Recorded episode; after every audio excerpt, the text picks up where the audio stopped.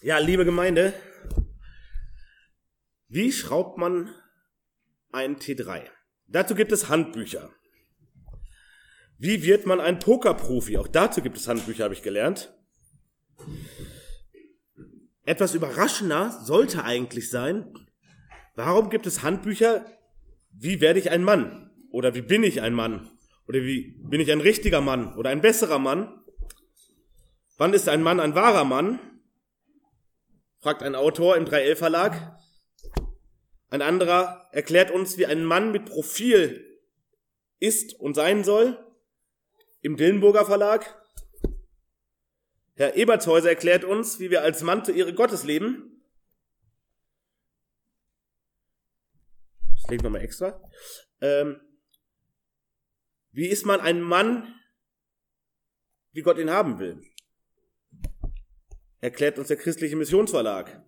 Wie ist das mit dem Herz der Väter? Also sozusagen ein Spezialthema. Nicht nur Mann sein, sondern wie ist das mit dem Vater sein? Herr Günschel, Jim George, wie bin ich denn ein Vater nach dem Herzen Gottes? Aber wenn ich noch kein Vater bin, wie bin ich denn ein Mann nach dem Herzen Gottes? Gleicher Autor. Das ist nur eine kleine Auswahl aus dem evangelikalen Spektrum, nur zum Thema Mann sein. Die Ratschläge, teilweise sind sie ähnlich, teilweise gleich. Teilweise berufen sich ganz klar auf biblisches Wort. Andere empfehlen, die passende Rocklänge der Tochter regelmäßig zu kontrollieren. Ähm, also von unterschiedlichem Nutzwert. Aber warum braucht es Handbücher, um ein Mann zu sein? Wenn wir jetzt das säkulare Segment noch hinzunehmen, also die Bücher aus der Welt zum Thema, dann würde dieser Tisch ganz sicher nicht ausreichen. Und da geht es von, sei ein wilder Mann, geh raus in die Wildnis, bis hin zu, finde den inneren Mann in dir, meditiere ein wenig und verbringe Zeit ähm, mit deinem Krafttier. Also ein Riesenspektrum. Aber warum?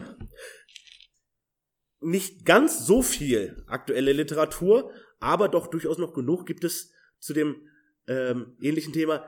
Was ist eine Frau? Wie ist eine moderne Frau? Wie ist eine gute christliche Frau? Wie ist eine Frau mit Profil? Und so weiter und so fort. Nochmal, warum brauchen wir das? Und warum machen wir das hier schon wieder zum Predigtthema? Warum fragen wir uns, was ist Gottes Plan für Mann und Frau? Weil es nötig ist. Weil es dringend nötig ist. Weil erschreckenderweise, nochmal, 50 Jahre nach 68, 2018, 50 Jahre nach der Kulturrevolution der 68er, viele Männer in der Welt, wie auch in christlichen Gemeinden, wie bin ich nun ein richtiger Mann? Ja, ich soll kein Macho sein. Ich will aber auch kein Softie sein. Wer will denn schon? Aber wie, wie geht das nun? Bedeutet ein echter Mann sein, seinen Willen durchsetzen? Oder eher bügeln, abwaschen und Wäsche legen? Warum ist dort so viel Verwirrung? Weil sie gestiftet wurde. Weil in den letzten 50 Jahren zwischen Feminismus, Genderideologie, Männerhass und vor allem einem Hass auf den männlich-väterlichen Gott, wie er sich uns vorstellt, sich breit gemacht hat. Und das Ganze strahlt tief bis in christliche Gemeinden hinein. An vielen Orten ist die Not groß. Immer wieder erleben wir auch in unserem Umfeld Geschichten von Geschwistern, die, wo nach 40 Jahren Ehe, die Ehe brüchig wird, weil die Frau einen neuen weiblichen Aufbruch macht, nach einem Seminar aus einem bestimmten Gemeindebund, sie jetzt einen evangelikalen Feminismus propagiert, sich von den Fesseln ihrer Familie befreit und auszieht. Ein Beispiel.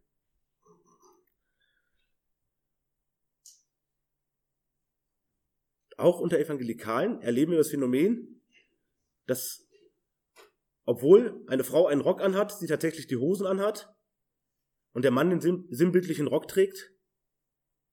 Wie kann das passieren? Wir können sagen, bei Weltmenschen, die an die Kultur gebunden sind, ist das vielleicht noch nachvollziehbar nach einer Kulturrevolution, wo die Werte entkernt wurden, die Väter entfernt wurden, die Mütter entfernt wurden, die Kinder schließlich dann auch entfernt wurden, ab in die Krippe und in den Hort? kein Wunder, aber als Christen mit einem guten Fundament, wie kann es sein, dass Geschlechterrollenverwirrung entsteht bei uns? Weil wir nicht unberührt sind von der Welt. Ganz einfach. Wir sind nicht unberührt davon. Wir leben in dieser Welt. Wir werden mit beeinflusst von dieser Welt. Und darum ist es wichtig, dass wir dieses Thema immer wieder einmal aufmachen. Und so nutzen wir sozusagen die Pause zwischen unseren beiden Predigtreihen heute für eine Themenpredigt. Ihr wisst, normalerweise arbeiten wir uns Vers für Vers durch einen großen Sinnabschnitt oder durch ein großes Bibelbuch. Wir haben jetzt gesagt, wir nutzen einen dieser beiden Sonntage ähm, zwischen den Predigtreihen für eine Themenpredigt Mann und Frau sein im Sinne des Schöpfers. Also die Frage ist nicht nur, wie ist das so ganz okay? Es geht nicht nur darum, ähm, ein paar gute Ideen sich anzuschauen, wie man das eigene Mannsein oder Frausein bereichern kann. Also letztlich geht es nicht um ein weiteres Ratgeberbuch, verpackt als eine Predigt, sondern es geht darum, wie ehren wir den Schöpfer indem wir so Mann sind, wie der Schöpfer sich das gedacht hat. Wie ehren wir den Schöpfer, indem wir so Frau sind, wie der Schöpfer sich das gedacht hat. Es ist somit Teil unseres alltäglichen Gottesdienstes. Und wir wollen uns heute von Gottes Wort in dieser Frage ausrichten lassen, weil es unser ganzes Leben mit durchzieht. Unser Eheleben, unser Familienleben, auch unser evangelistisches Zeugnis, unser Gemeindeleben, wo Gottes Ordnung ins Wanken geraten, also nicht bei Gott, aber bei uns, oder wo sie im schlimmsten Fall auf den Kopf gestellt werden, tangiert das unser ganzes Leben mit. Obwohl es für uns Christen nicht das Hauptthema ist. Es ist nicht der Kern des Evangeliums. Nein. Aber trotzdem sehen wir, jeden Tag treffen wir Entscheidungen, jeden Tag leben wir unsere Rolle. Und Gott möchte auch in dieser Frage, wie in allen anderen Punkten, dass wir nicht denken, wir wären fertig. Nein, mit dem Erwachsenwerden, mit dem Volljährigwerden sind wir nicht abgeschlossen mit unserem Mann oder Frau sein, sondern dann geht es gerade erst richtig los. Und Gott möchte uns in einer permanenten Veränderung haben. Wir haben auch ungewöhnlich einen Predigtext aus mehreren Kapiteln. Ich werde ihn deswegen jetzt hier nicht, wie wie sonst üblich bei uns am Anfang am Stück vorlesen, sondern wir wollen uns das große Bild erarbeiten. Und wir wollen beginnen mit dem Mann. Unsere Jungs, Jungscher, Jungs, das ist ein Wort, unsere Jungs, Jungscher, Jungs haben sich in den letzten Wochen auch schon mit diesem Thema beschäftigt. Aber ich bin sicher, ihr werdet heute noch ein paar neue Aspekte hören. Wir haben ja nicht alles zu diesem Thema uns angeschaut, aber ihr habt schon mal einen guten Einblick. Also ihr könnt hinterher vielleicht nochmal guter Ratgeber sein. Ihr habt ja schon viel gehört. Also, wie ist das Mannsein im Sinn des Schöpfers gedacht? Und es ist interessant, dass gleich am Anfang von Gottes Wort ganz viel wir darüber erfahren. Also zum Anfang der Bibel, noch vor dem Sündenfall, noch vor den anderen Geschichtsberichten erfahren wir darüber, wie der Schöpfer den Mensch gemacht hat, wie er Mann und Frau gemacht hat, mit ganz vielen Informationen. Was gehört dazu, wenn wir im Sinne dieses Schöpfers Mann sind? Und dann kommen wir als zweites zu den Frauen. Wir können gleich als erstes festhalten, der Mann ist zum Schaffen geschaffen. Der Mann ist zum Schaffen geschaffen.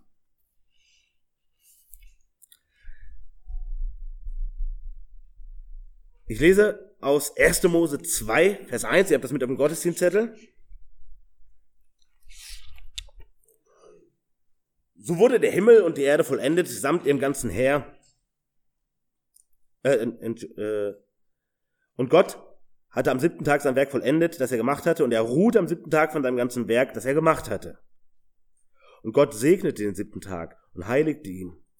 Denn an ihm ruhte er von seinem ganzen Werk, das Gott schuf, als er es machte. Dies ist die Geschichte des Himmels und der Erde, als sie geschaffen wurden, zu der Zeit, als Gott, der Herr, Erde und Himmel machte. Und jetzt können wir eine interessante Beobachtung machen. Es war aber noch kein Strauch des Feldes auf der Erde, noch irgendein Kraut auf dem Feld, denn Gott der Herr hat es noch nicht regnen lassen auf der Erde. Das können wir ja relativ gut nachvollziehen. Wenn es nicht regnet, kann auch nichts wachsen. Das war auch bei der Schöpfung der Welt schon so. Aber jetzt interessantes Detail. Und es war kein Mensch da, um das Land zu bebauen. Wir könnten sogar übersetzen, das wäre keine Verdrehung, es war noch kein Mann da, um das Land zu bebauen. Das ist nämlich das gleiche Wort hier. Also Gott lässt noch nichts wachsen, er hat es noch nicht regnen lassen, weil es ist auch gar kein Mann da, der sich drum kümmern kann. Und wir sehen alle Bilder von edler Wildnis heben sich hier auf. Na, Gott schafft die wunderbare Wildnis, Gott schafft, aber Gott sagt, es braucht noch nicht wachsen, weil derjenige, der sich drum kümmert, ist noch nicht da. Und wir sehen, das Ideal, was Gott hier hat, ist eben nicht Wildnis. Wir sehen, selbst in der Wildnis ist noch viel Schönheit. Selbst in der Wildnis sehen wir in den einzelnen Aspekten das Werk des Schöpfers. Oh ja. Aber Gott möchte von Anfang an, dass jemand sich drum kümmert. Und das ist der Mann. Er sagt, jetzt brauchen wir noch nicht, weil der ist noch nicht da. Ist auch kein Arbeiter da, dann brauchen noch keine Pflanzen wachsen. Also, das ist hier nur ein Nebenthema, aber es korrigiert auch unser Bild von der edlen Wildnis hin zum edlen Landbau, hin zum edlen Gärtner. Das sehen wir gleich noch.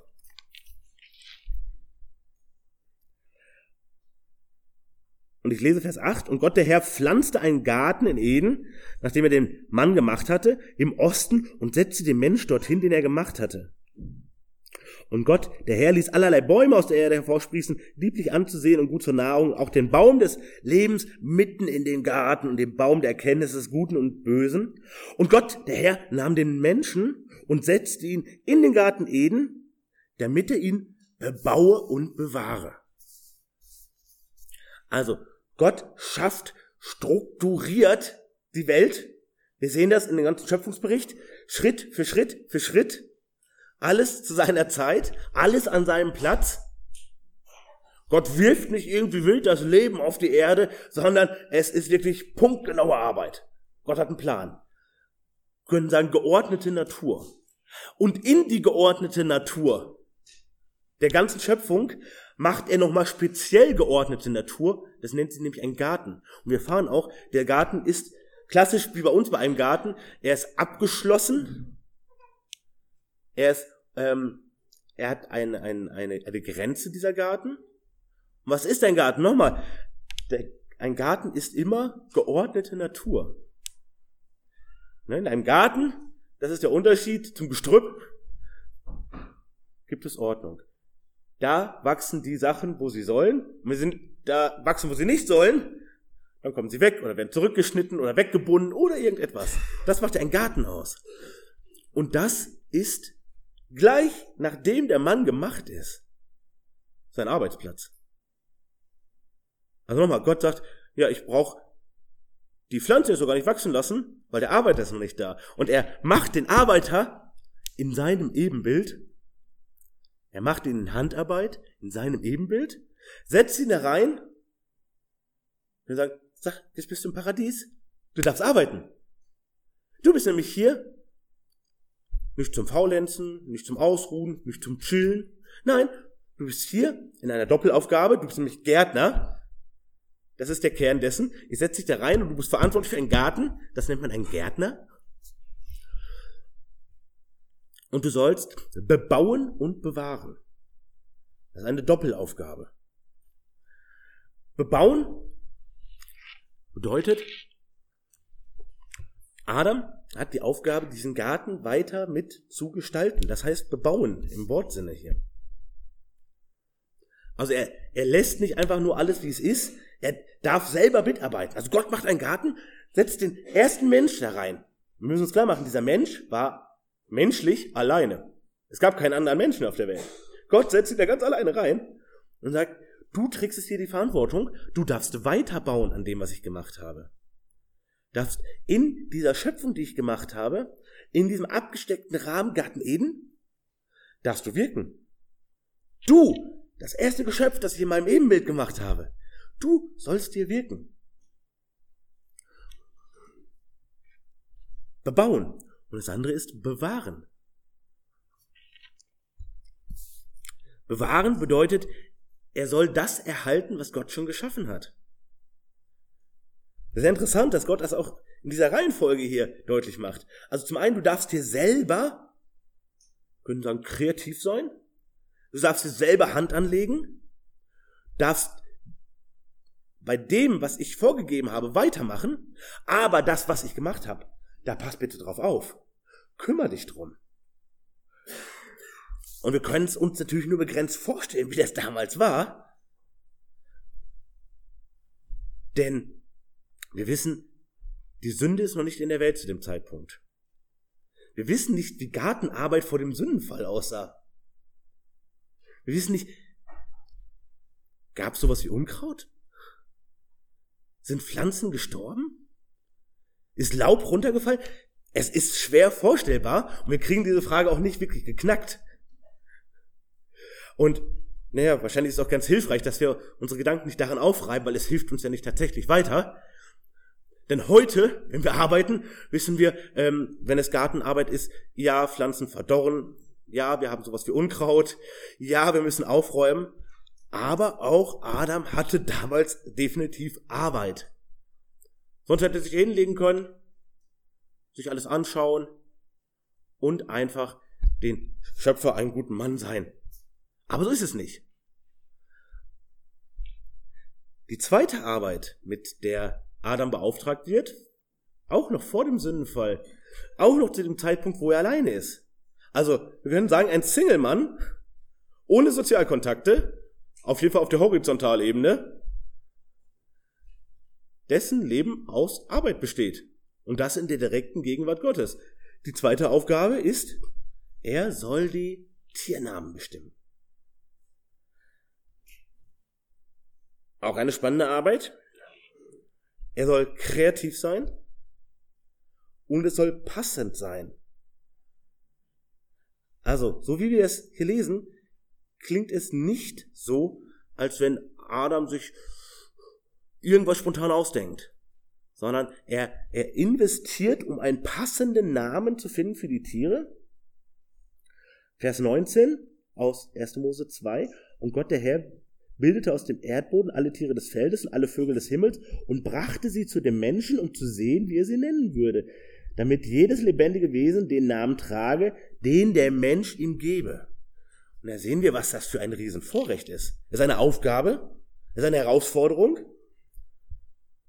Jede einzelne Tierart besieht sich Adam in Gottes Auftrag. Gott bringt die Tiere zu ihm hin. Auch das eine interessante Szene, nicht näher beschrieben aber lässt doch ein bisschen Spielraum auch für unsere Vorstellung. Er bringt sie dahin, er soll die Namen geben. Und Gott sagt, du darfst diese Namen bestimmen. Also, du bist ein Geschöpf und du darfst für die anderen Geschöpfe bestimmen, wie sie heißen. Und Gott, das sehen wir in seinem Wort, gebraucht diese Namen auch so, wie der Mensch sie gegeben hat. Also eine, eine große Ehre für den Menschen. Er bezieht ihn in die Fortführung des Schöpfungsprozesses mit ein.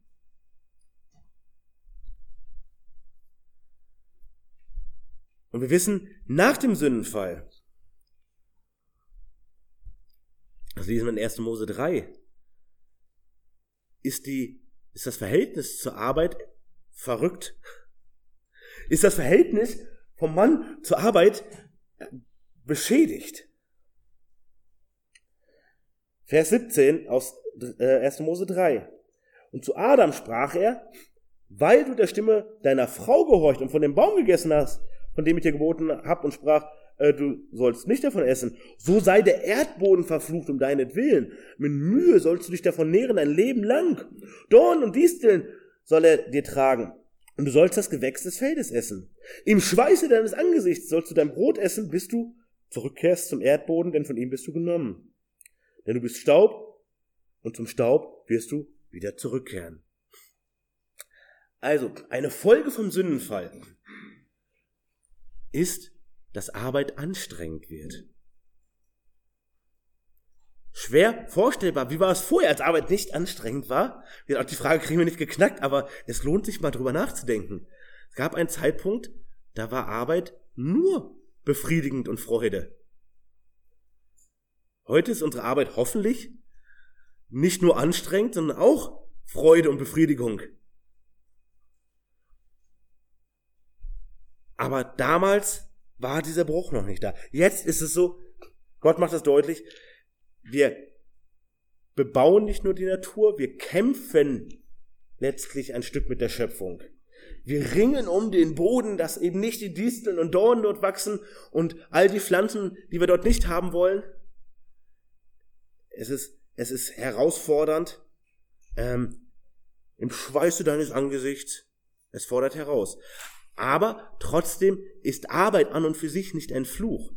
Das ist zum Beispiel ein, ein Irrtum, der klassisch zum Islam gehört oder zum Katholizismus. Nämlich, dass ich arbeiten muss als Folge des Sündenfalls. Und wenn ich nicht arbeiten muss, weil ich wohlhabend bin, dann ist das ein gottgegebener Glückszustand. Da sehen wir, das ist keine ausgereifte Theologie und kein gutes Bibelstudium, denn Arbeit ist nach wie vor ein Vorrecht. Was durften wir aus Eden mitnehmen? Die Frau und die Arbeit. Die Frau und die Arbeit. Das sind beides Vorrechte. Gut, manche sehen beides als Folge des Sündenfalls. Das ist aber biblisch falsch. Das ist biblisch absolut falsch. Gott schafft uns nicht zum Nichtstun. Wenn wir nichts tun, entsprechen wir nicht unserem Schöpfungsauftrag. Damit ist nicht das Ausruhen gemeint. Wir haben ja eben gelesen, auch sogar Gott ruht. Wieder so etwas, schwer vorstellbar. Der lebendige Gott, war, war er, war er müde? Das, nee, kann irgendwie auch nicht sein. Äh, aber Gott ruhte, das erfahren wir. Und er macht uns auch deutlich, wir sollen einmal die Woche ruhen. Und Ausruhen, sich erquicken lassen, ist ganz positiv beschrieben in der ganzen Bibel. Aber wann muss ich mich ausruhen? Ja, da sind wir wieder, wenn ich gearbeitet habe. Wenn ich nichts getan habe, brauche ich mich auch nicht ausruhen. Und der Apostel geht sogar noch weiter. Der sagt in 2. Thessaloniker 3.10, wir kennen diese Stelle, ganz klassisch, 2. Thessaloniker 3.10, denn als wir bei euch waren, geboten wir euch dies, wenn jemand nicht arbeiten will, so soll er auch nicht essen. Also wichtige Unterscheidung, es steht nicht, wer nicht arbeiten kann, soll nicht essen. Nicht derjenige, der krank ist oder ein Pflegefall oder, oder, oder. Aber wer nicht arbeiten will, der sagt, mein Lebensstil ist chillen. Der soll auch nicht zu essen haben. Dem braucht ihr auch keine Almosen geben, den braucht ihr auch nicht unterstützen. Schmarotzertum ist absolut unbiblisch jemand in Not helfen. Wir wissen, das ist ein wichtiger Kontrast. Jemand, der wirklich in Not ist, ihm helfen und beistehen. Da liegt Gottes Segen drauf. Aber zugleich Schmarotzertum, Faulheit unterstützen, ist absolut unbiblisch. Und für uns als Männer ist es unbefriedigend, wenn wir nichts machen. Wer von euch schon einmal ähm, eine Zeit von Arbeitslosigkeit erlebt hat?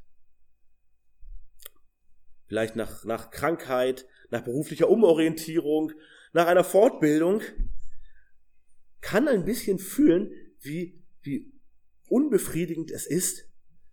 Ich möchte doch etwas schaffen. Ich möchte Früchte meiner Arbeit sehen. Oder wenn man auf der Arbeit sagt, ich weiß gar nicht, was ich hier tue. Also ja, ich, es kommt äh, eine Gehaltsüberweisung am Anfang oder Ende des Monats, aber es, ich sehe gar keinen Sinn da drin, was ich hier tue. Ich sehe gar nicht, dass ich etwas fertigstelle, dass ich etwas verändern kann, dass ich irgendetwas bewirke mit meiner Arbeit. Das ist sicher für jeden Mensch frustrierend, aber viele Männer fühlen sowas in Depression, in ganz tiefe Niedergeschlagenheit, äh, manch ein in Alkoholismus. Warum? Weil wir dafür gemacht sind, dass wir uns investieren. Und wir sehen hier bei Adam zwei Beispiele. Einmal ist es mehr Körperkraft, beim anderen ist es mehr ähm, geistige Kraft, also mehr Kreativität, mehr Ideen. Das ist beides Arbeit. Er schafft und sieht etwas. Er denkt sich die Namen aus und es hat Folgen für die ganze Weltgeschichte. Es ist nicht sinnlos, was er dort macht. Vor allem weiß er aufgrund seines Auftraggebers, dass selbst wenn er es jetzt noch nicht verstehen würde, es nicht sinnlos ist.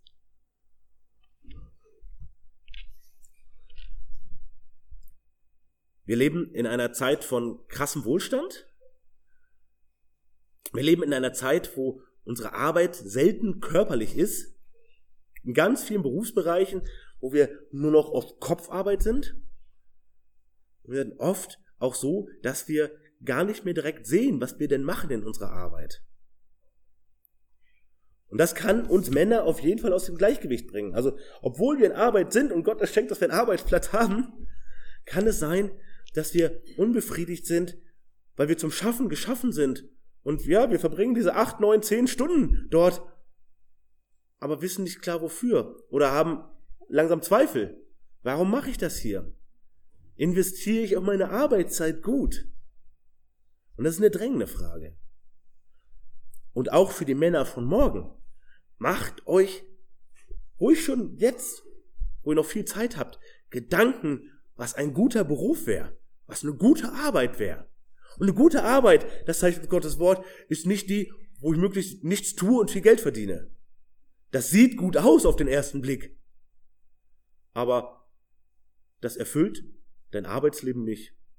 Das hält nicht lange an. Und irgendwann machst du dir bewusst, nämlich, ich bin mindestens acht Stunden auf der Arbeit. Das ist ein Drittel meines Lebens. Ein Drittel meiner Lebenszeit. Die Hälfte meiner Wachzeit von meinem Tag. Ich sollte da was machen, über das ich mich mit freuen kann. Ich sollte etwas machen, für das ich Gott loben kann. Oder ich sollte mir von Gott die Perspektive verändern lassen, weil vielleicht tue ich das schon längst und habe mich nur festgebissen in meiner Selbstkritik, in meiner Unzufriedenheit. Nochmal, Faulheit ist für uns Männer verlockend, weil Arbeit anstrengend ist. Spätestens seitdem ist Faulheit verlockend. Also selbst Adam verhielt sich faul, als es drauf ankam. Da kommen wir gleich noch drauf. Aber sie ist kein Segen für unser Leben.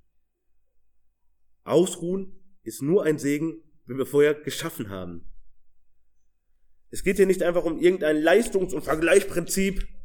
Ich schaffe mehr als du, ich bin besser als du, sondern es geht darum, wie Gott uns gemacht hat. Und kennt ihr es vielleicht auch als Männer, dass wir die nächste Idee haben zu Hause, den nächsten Plan, was wir umsetzen wollen. Sei es geistige Arbeit, ich will etwas vorbereiten für die nächste Kinderstunde. Ich habe jetzt gerade die richtige Idee. Oder für den nächsten Verkündigungsdienst oder für die nächste Bibelstunde.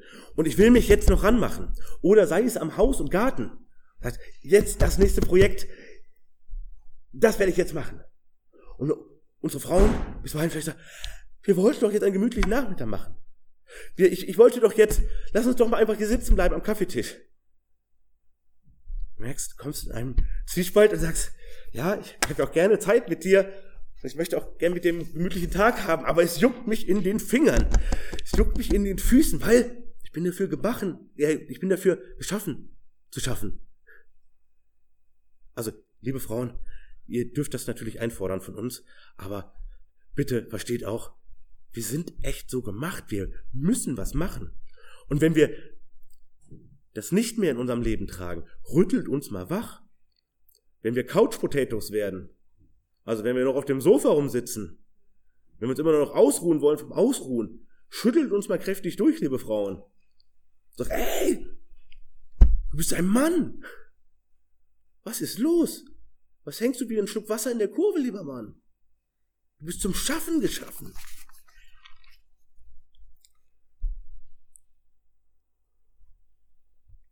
Zweitens, der Mann ist hilfebedürftig geschaffen. Der Mann ist hilfebedürftig geschaffen. Und das ist kein, ähm, kein Türöffner für das Softitum. Ich, wir sind so hilfebedürftig, bitte steh uns dabei. Wir kriegen es allein nicht hin. Aber Gottes Wort sagt, du brauchst wen an deiner Seite. Das ist gut für dich. Und Gott sagt es sogar noch schärfer. Er sagt nämlich, es ist nicht gut, dass der Mann allein sei.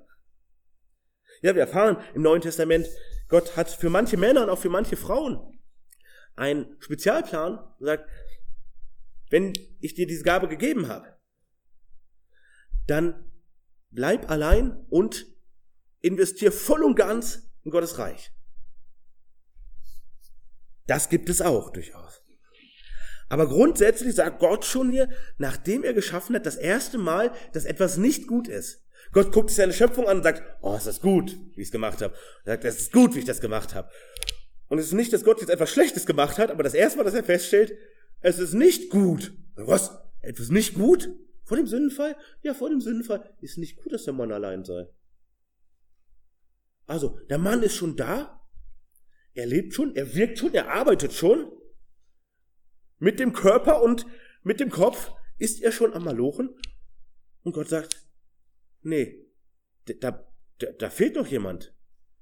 Da gehört noch jemand hinzu. Er braucht nämlich eine Entsprechung. Vers 18. Gott der Herr sprach, ist nicht gut, dass der Mensch allein sei. Ich will ihm eine Gehilfin machen, die ihm entspricht. Das ist ganz spannend, wenn wir uns diese Wörter mal angucken. Also eine Hilfe, die ihm entspricht. Was bedeutet das? Wir können übersetzen auch, ich will ihm eine Hilfe machen, die ihm hilft. Oder ich will ihm eine entsprechende oder eine passende Hilfe machen, die ihm passend hilft. Also so eine Doppelung, ne? Äh, warum, warum muss er denn noch jemand machen, der ihm hilft? Ja, weil er den Mann so angelegt hat. Weil der Mann nur 50 Prozent der Menschheit ist. Da fehlen noch 50 Prozent. Also eine Hilfe, die ihm hilft, eine Hilfe, die ihm dient, die passend zu ihm ist. Manche übersetzen eine Ergänzung. Das ist auch, auch nicht verkehrt. Also, der Mann braucht sie an seiner Seite. Der Mann wird komplett, wenn er die Frau hat, die zu ihm passt. Und der Mann sieht, als er die Tiernamen gibt, Vers 20, da gab der Mensch jedem Vieh und Vogel des Himmels und allen Tieren des Feldes Namen, aber für den Menschen fand sich keine Gehilfin, die ihm entsprochen hat. Er guckt sich alles Lebendige an, weil er sich ja benennt, und sagt, nichts Passendes dabei. Wer auf der Suche nach der richtigen Frau war, kann das auch heute noch bestätigen. Geguckt, nichts Passendes dabei. Hier war es aber noch schwieriger, es war nämlich gar kein Mensch dabei. War nur Tiere, nicht gesehen. Ja, alles schön gemacht, alle haben jetzt Namen, passt aber nicht zu mir. Ich passe nicht zu einer Giraffe, ich passe nicht zum Elefanten, passe nicht zum Schwein. Nein, alles schön gemacht von Gott. Und noch nicht unter der Sünde, alles fehlerfrei. Gott sagt, äh, und, und, aber Adam sagt, nee, passt nicht. Mhm. Also macht Gott eine Spezialanfertigung. Und da schauen wir dann gleich bei der Frau nochmal ganz genau drauf.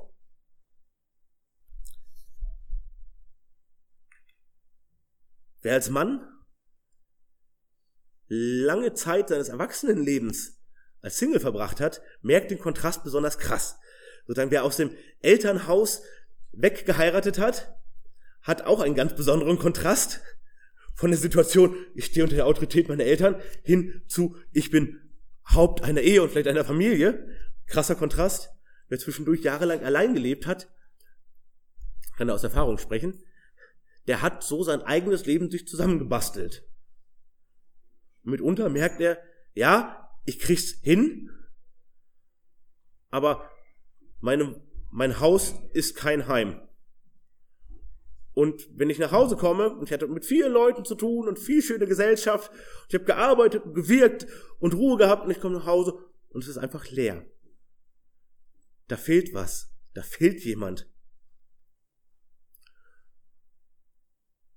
Und er fährt in Urlaub, ja, mit Freunden und mit Bekannten und mit Geschwistern. Sagt, ja, aber irgendwie fehlt etwas. Also wir können das wirklich nachfühlen, obwohl wir nicht der einzige Mensch auf der Welt sind. Also wir sind auf jeden Fall in einer ähm, äh, Vorteilssituation erstmal gegenüber Adam, weil wir können auf Frauen schauen und sagen, ja, nee, passt nicht, aber das sind Frauen. Und sie sind schöpfungsmäßig so angelegt, dass sie zu uns passen von Gott. Und ich sage, nee, ich glaube, das passt zu mir nicht. Aber es fehlt was. Und sowas kann uns als Männer umtreiben. Und zum anderen müssen wir uns das bewusst machen, was das für ein Vorrecht ist, dass Gott uns Männern ein, eine entsprechende Hilfe, sagen, maßgeschneidert hat. Eine Hilfe, die nicht Mitarbeiterin ist einfach. Eine Hilfe, die nicht Angestellte ist, die distanziert weg von uns ist. Es ist kein fleißiger kleiner Troll. Es ist kein besonders begabtes Tier oder so. Nein, es ist wirklich ein anderer Mensch, der uns entspricht, der sehr anders ist als wir, aber doch, wie Adam sagt, Fleisch von meinem Fleisch, Gebein von meinem Gebein. Die ist ja wie ich, aber anders, aber wie ich.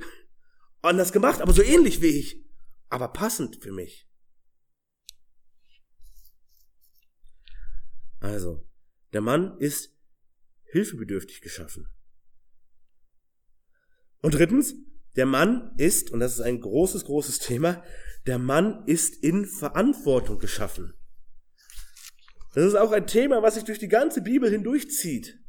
Immer wieder die Frage der Verantwortung des Mannes. Wir sehen schon hier im Schöpfungsbericht, der Mann hat von Anfang an die Verantwortung, er bekommt diese überlebenswichtige Information. Es gibt hier eine Regel und die ist überlebenswichtig. Und er sagt sie, Adam. Und interessant, Eva kennt sie hinterher. Wortgetreu. Sie lässt sich dann verführen und verwirren, aber sie kennt sie wortgetreu. Das heißt, Adam ist scheinbar seiner Aufgabe nachgekommen und hat seine Frau informiert, als sie da war. Er hat ihr die überlebenswichtige Information weitergegeben.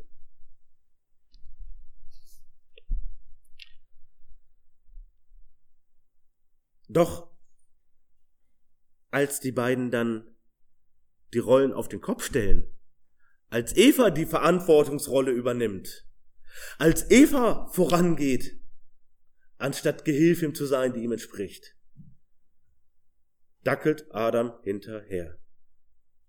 Eva lässt sich verführen, lässt sich verwirren, geht mit dem Teufel in Gestalt der Schlange mit, lässt sich drauf ein, gibt ihr Mann davon und da, wo spätestens jetzt der Mann hätte sagen sollen, Stopp, nein, ich esse nicht davon. Was hast du getan?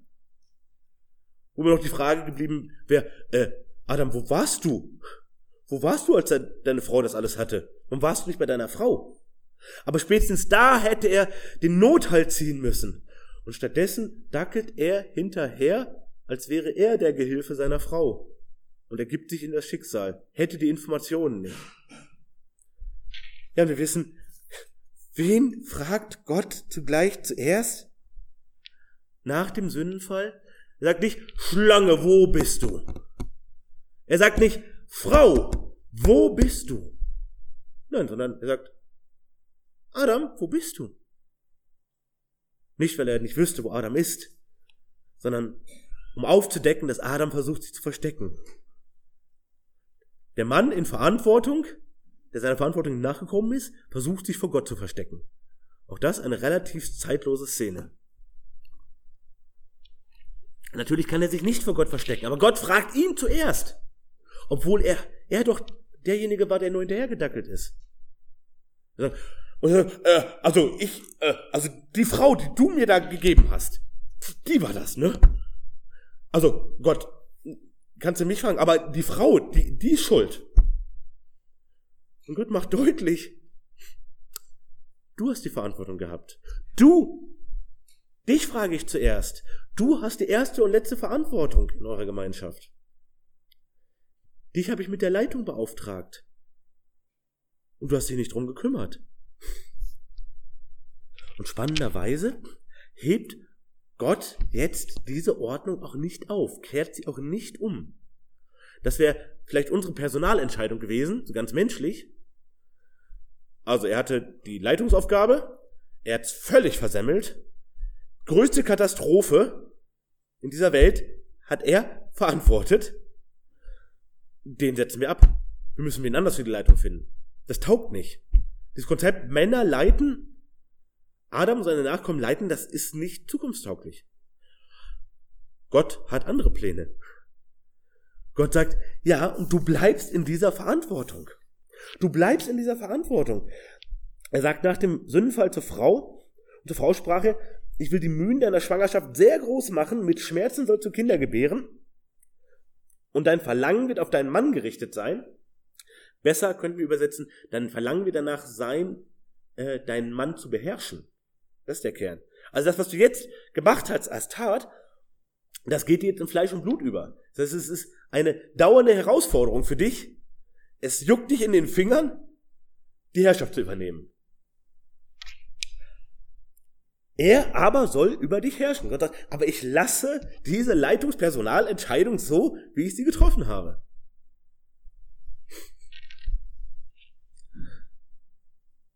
Gott fragt auch uns, der fragt auch dich, was ist los bei dir?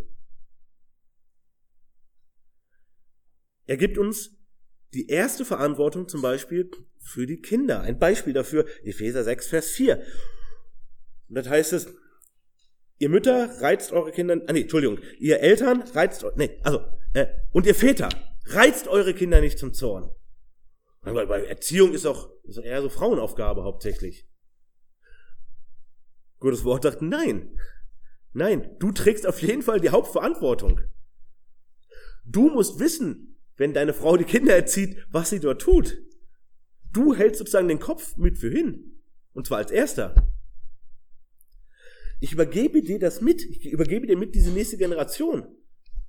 Ja, natürlich erzieht deine Frau auch die Kinder. Das ist Logo. Und oft hat die Frau halt auch die, die Möglichkeit, viel mehr Zeit mit den Kindern zu haben als du wahrscheinlich. Ja, aber du musst wissen, was da los ist. Du musst nachfragen. Du musst genug Zeit, investieren, um dort zu sein. Und es ist ganz interessant, wenn wir uns zum Beispiel das Buch der Sprüche anschauen. Dort wird auch ganz viel von den Vätern und von ähm, der Rolle des Vaters gesprochen. Das heißt zum Beispiel in Sprüche 1, Vers 8, also gleich am Anfang des Sprüchebuchs, höre meinen Sohn die Unterweisung deines Vaters und verlass nicht die Belehrung deiner Mutter.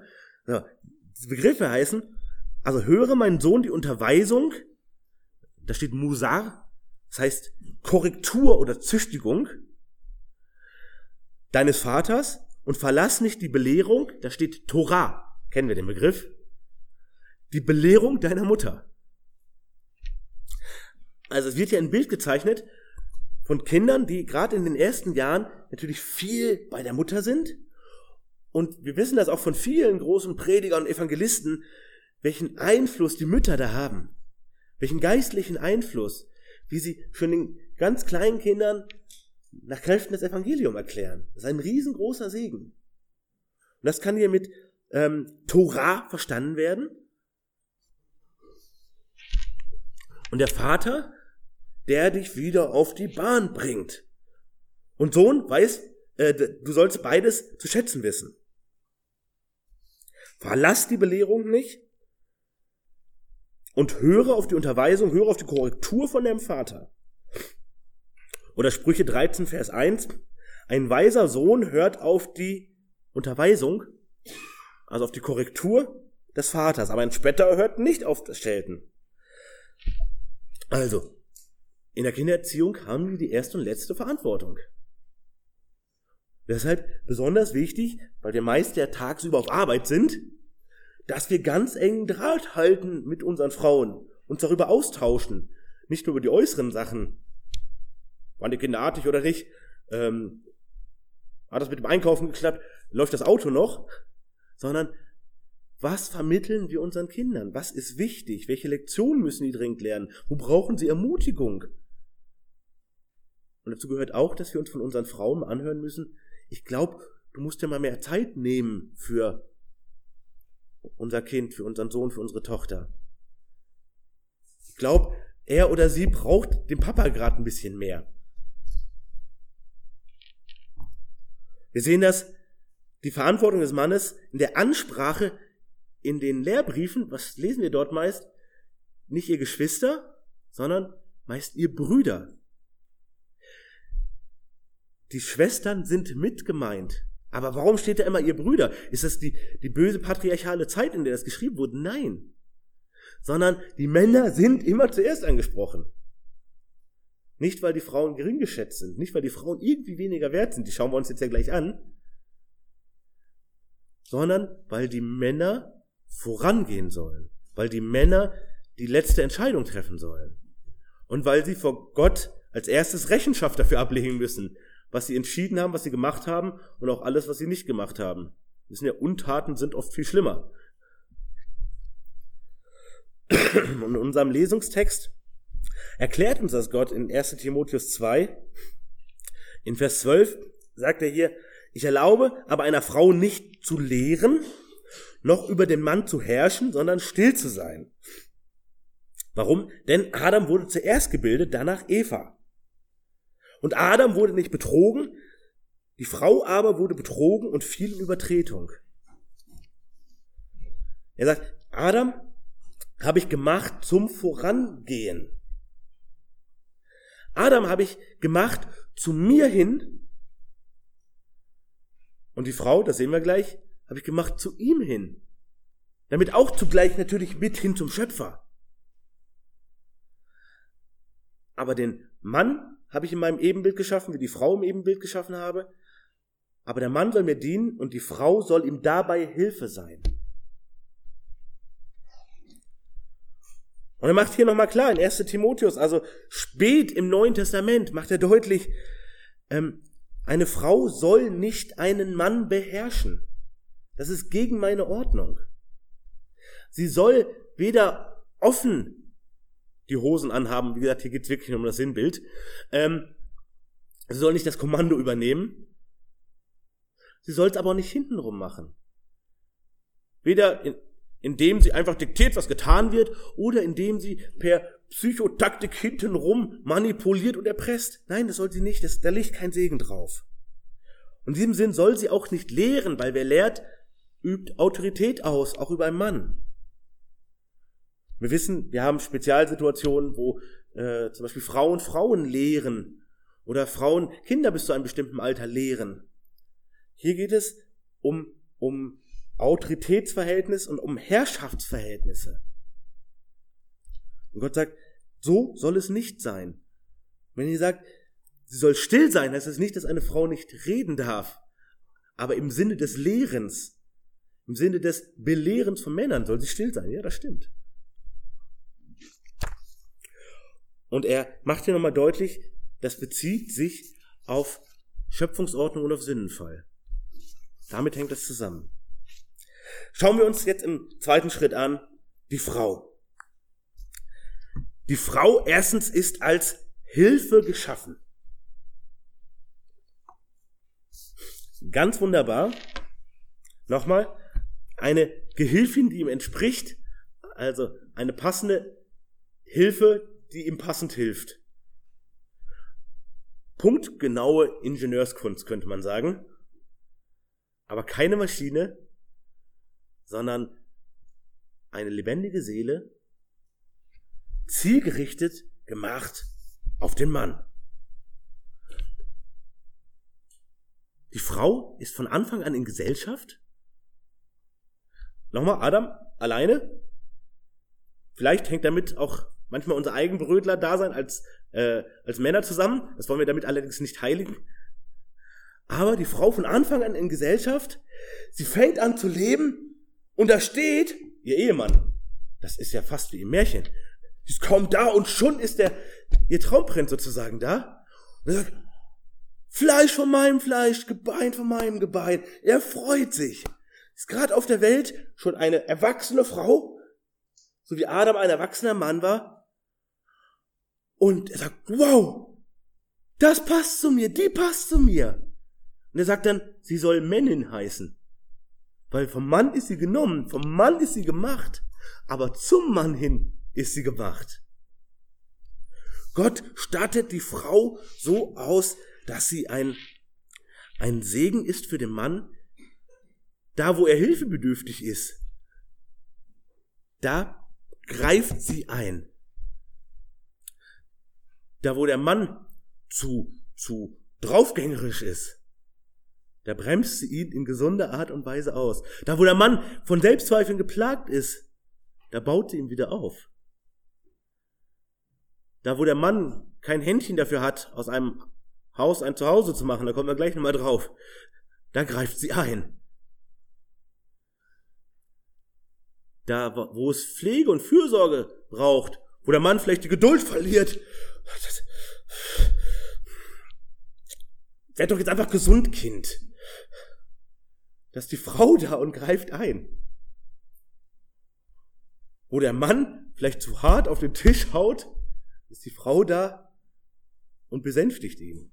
Nochmal, es ist ein schmaler Grad an so einem Punkt zwischen ein Segen und eine Hilfe sein und manipulativ handeln. Das ist eine große Herausforderung, das immer wieder auch zu prüfen. Ist es zum Segen für meine Aufgabe? Ist es zum Segen für den Mann? Oder nicht? Aber als Hilfe geschaffen. Die Frage, wozu bin ich denn auf der Welt? Ja, wir wissen ja, wir als Menschen sind auf der Welt, um Gott zu ehren. Und ein Aspekt davon ist, als Frau, wo Gott es schenkt, einem Mann eine Hilfe zu sein. Und wir wissen, das ist ein anderes Konzept als moderne Partnerschaftskonzepte. Also moderne Partnerschaft ist was anderes als biblische Ehe. Partnerschaft ist, wir diskutieren alles aus und jeder versucht sich selbst zu verwirklichen. Und wir versuchen möglichst viel Schnittmenge zu bekommen miteinander. Dazu gehört auch der Klassiker, wir haben lieber getrennte Konten und auch getrennte Einkommen, weil man kann ja auch niemals wissen, und ich will auch unabhängig bleiben. Dazu gehört, wir müssen alles bis aufs Letzte ausdiskutieren und müssen eine Meinung finden oder einen Kompromiss finden. Das bedeutet, die Frau kann sagen, ja, ich, ich will dir eine Hilfe sein und du sollst mir halt eine Hilfe sein. Moment, stopp, das ist nicht das biblische Konzept. Ja, auch der Mann soll seiner Frau helfen. Aber die Ausrichtung, wie sie gemacht ist, ist dazu zu gucken, was braucht er? Gott gibt Frauen meist viel mehr Empathie als Männern. Also da dürfen wir auch mit von lernen. Aber es ist ein Riesensegen, wenn wir eine Hilfe haben, die die Fähigkeit hat, sich in uns hineinzufühlen ein Stück. Warum ist er jetzt so, so aufgebracht? Oder warum ist er so traurig? Und kann nicht mit mir drüber reden. Das ist manchmal eine Baustelle bei uns Männern. Aber was für ein Segen ist es, eine Hilfe zu haben, die sich darum bemüht, zu gucken, was ist bei ihm und was kann er jetzt wirklich gebrauchen? Was ist jetzt wirklich gut für ihn? Was geht in diesem Mann vor? Ich möchte das wissen. Ich möchte, wenn er traurig ist, mit ihm weinen oder ihn trösten. Ich möchte, wenn er lacht, mit ihm lachen können. Ich möchte bei ihm sein, wenn es große Probleme gibt. Und möchte bei ihm sein, wenn es schöne Stunden gibt. Das alles, das Komplettpaket. Also, wir sehen, Hilfe ist nichts abwerten. Es ist nicht wie Hilfskraft. Etwas ganz, ganz anderes. Zweitens, die Frau ist zur Mütterlichkeit geschaffen. Gott bestimmt, dass die Quelle des Lebens bei der Frau liegt. Wir sehen die erste Frau gemacht aus dem Mann und danach ist jeder Mann und jede Frau aus der Frau.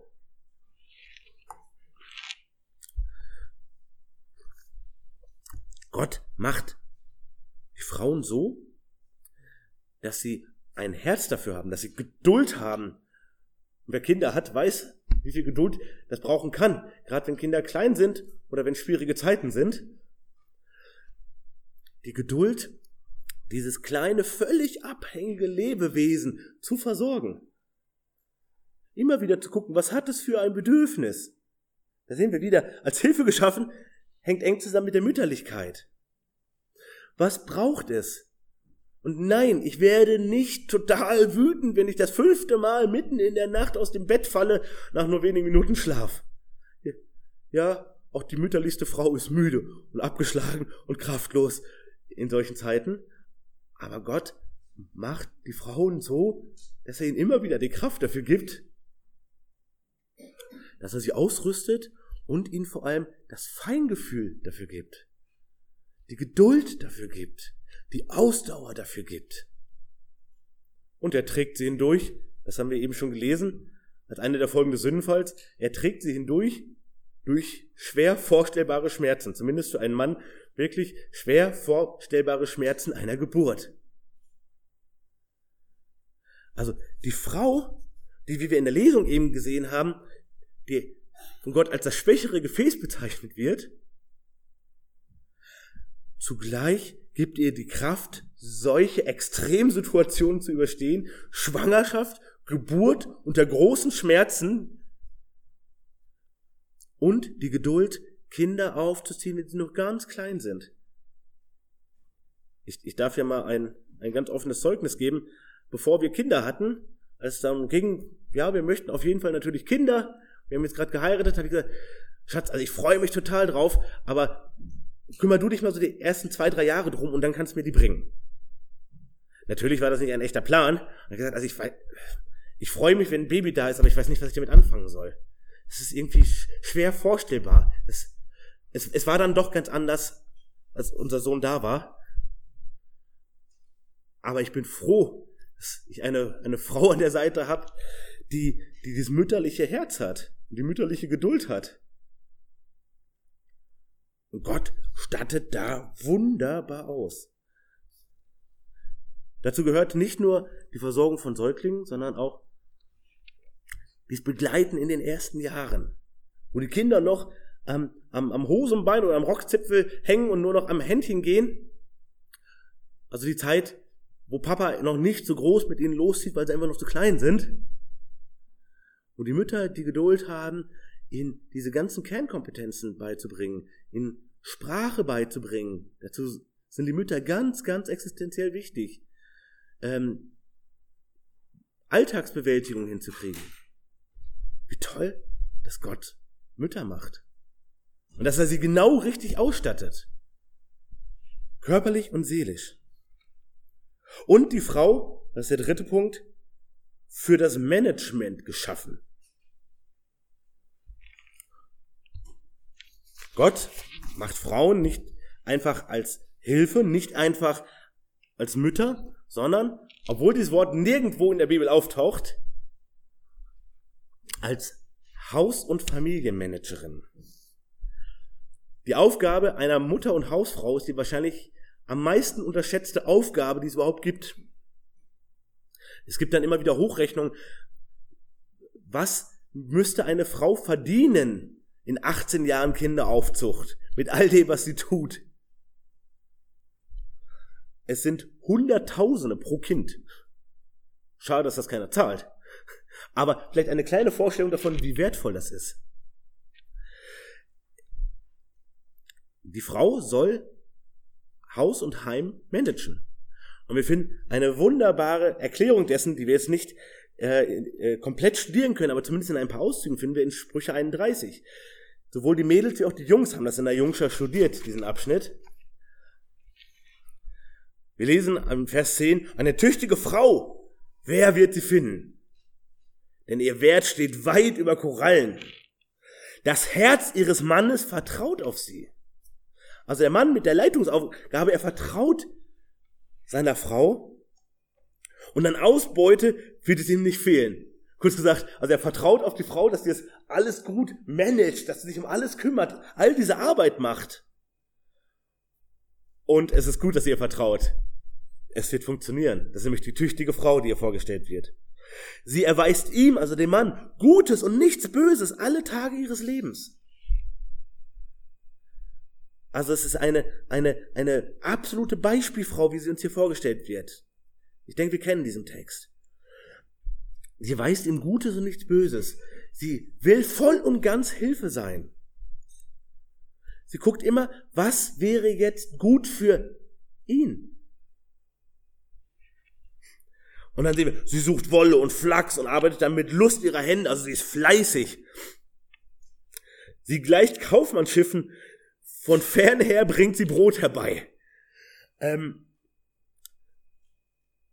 Vers 17. Sie gürtet ihre Lenden mit Kraft und stärkt ihre Arme. Sie erfährt, dass ihr Erwerb gut ist. Bei Nacht geht ihr Licht nicht aus. Sie legt ihre Hände an den Spinnrocken und ihre Finger erfassen die Spindel.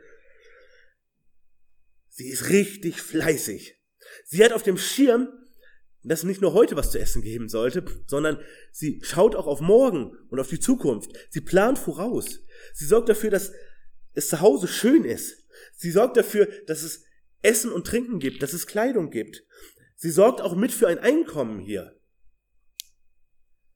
Also sie ist nicht das Bild einer, einer Mutti, die äh, zu Hause die, die Geschirrspülmaschine einräumt und dann Langeweile hat. Diese Frau, die hier beschrieben wird, die hat niemals Langeweile. Und die geht auch nicht zu irgendwelchen komischen Selbsterfahrungskursen, sondern sie geht voll auf in ihrer Aufgabe. Sagt nicht, ich bin das arme kleine Heimchen am Herd. Ich bin die unterdrückte Frau. Sie sagt nicht, ich mache ja nichts Richtiges, weil ich keine Karriere mache, sondern sie lebt voll und ganz in Begeisterung dieser Aufgabe. Sie meckert nicht ihren Mann voll, dass sie mehr vom Leben will, sondern sie erfasst, sie hat ein ganzes Leben voll. Sie breitet, Vers 20, ihre Hand aus zu den Elenden und streckt ihre Hände den Armen entgegen. Also es dreht sich nicht nur da um sie selbst, Sie ist nicht nur, nur zu Hause süchtig. Sie ist nicht einfach eine Spießerin, die die 35. Häkeldecke irgendwo hinlegt und sagt, jetzt habe ich meine Aufgabe erfüllt. Nein, sie guckt auch auf andere, die in Not sind. Also sie blickt über ihr Haus und Heim hinaus. Das gehört mit dazu.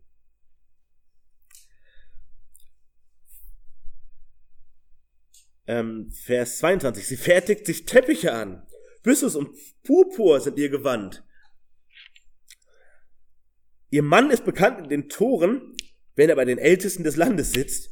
Sie fertigt Hemden an und verkauft sie und Gürtel liefert sie dem Kaufmann.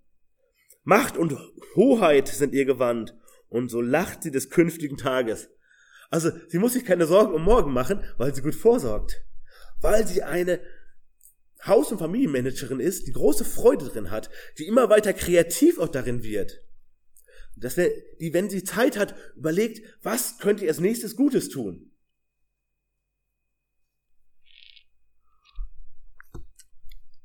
Sie haben die, sie hat die Kinder im Blick, sie hat ihren Mann im Blick, sie hat über die Familie hinaus den Blick und auf die ganzen materiellen Bedürfnisse und darüber hinaus.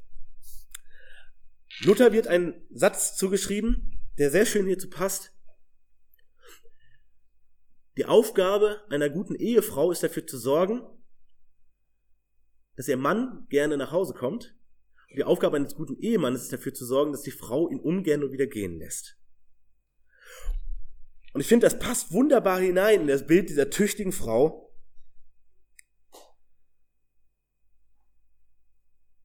Vers 26, sie öffnet ihren Mund mit Weisheit und liebreiche Lehre ist auf ihrer Zunge. Nochmal, das ist keine Frau, die nur immer Brigitte und Bild der Frau liest. Das ist nicht eine Frau, die sagt, ich bin ja nur eine Frau, ich lese nur Kochzeitung.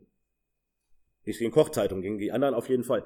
Ähm, sondern sie setzt sich mit Inhalten auseinander und gibt die weiter. Und da haben wir wieder das Bild der Mutter, die gerade auch die kleinen Kinder unterweist die ihnen die ersten ähm, Brocken im besten Sinne vom Evangelium äh, serviert und ihn anrichtet und sie bekömmlich macht und deutlich macht und ihn vorlebt, weil sie so viel Zeit hat, gerade mit den kleinen Kindern.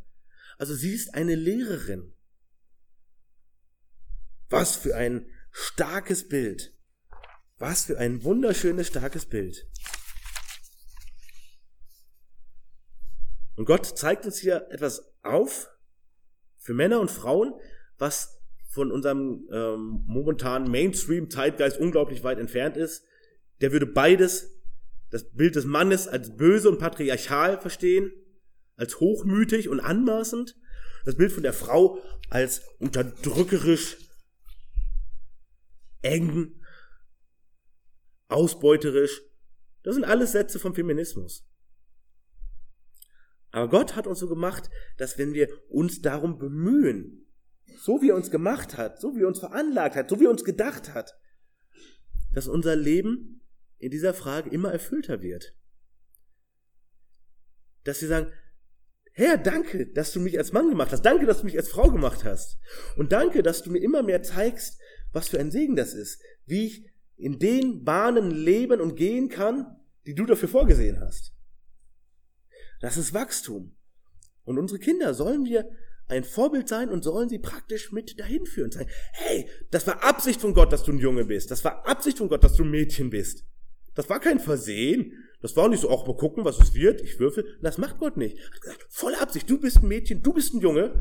Aus dir wird eine Frau, aus dir wird ein Mann. Und ich habe einen Plan dafür, was bedeutet, eine Frau zu sein und Mann zu sein. Und wie gut, dass du jetzt schon die Bibel kennst. Wie gut, dass du heute schon die Predigt gehört hast, dass du in der Jung schon was gehört hast. Denn du weißt, wie das gelingen kann, ein Mann sein, eine Frau sein. Das ist wunderbar. Und vor allem ehren wir damit den Schöpfer. Das ist gelebter, praktischer Gottesdienst. Also der ersetzt nicht eine, eine Gottesdienstversammlung. Nein, aber so wie unsere Arbeit ein Gottesdienst ist, wo wir ein Zeugnis sind. So wie unsere Nachbarschaftskontakte ein Gottesdienst sein sollen, unsere Freundschaftskontakte. Ähm, so wie unser ganzes Leben ein Gottesdienst sein soll, ist auch unser Leben als Mann und Frau etwas, was Gott ehrt, wenn wir uns danach ausstrecken und sagen, Herr, ich möchte das immer mehr so machen, wie du dir es gedacht hast. Und ich möchte nicht mäkeln und meckern und es anders haben, sondern ich möchte erkennen, wie gut das ist, wie schön das ist. Und auch, was für ein Zeugnis das von meinen Mitmenschen ist, die so krass andere Lebensentwürfe haben. Das ist ein starkes Zeugnis. Ja, wir machen das absichtlich. Wir finden das richtig gut. Wir sind wirklich überzeugt davon, dass wir so als Mann und Frau zusammen auch noch leben. Oder dass ich auch als Mann oder Frau alleine so lebe, wie Gott sich das gedacht hat. Danach strebe ich. Darin will ich wachsen. Großer Gott, danke, dass du uns genau richtig geschaffen hast, Herr.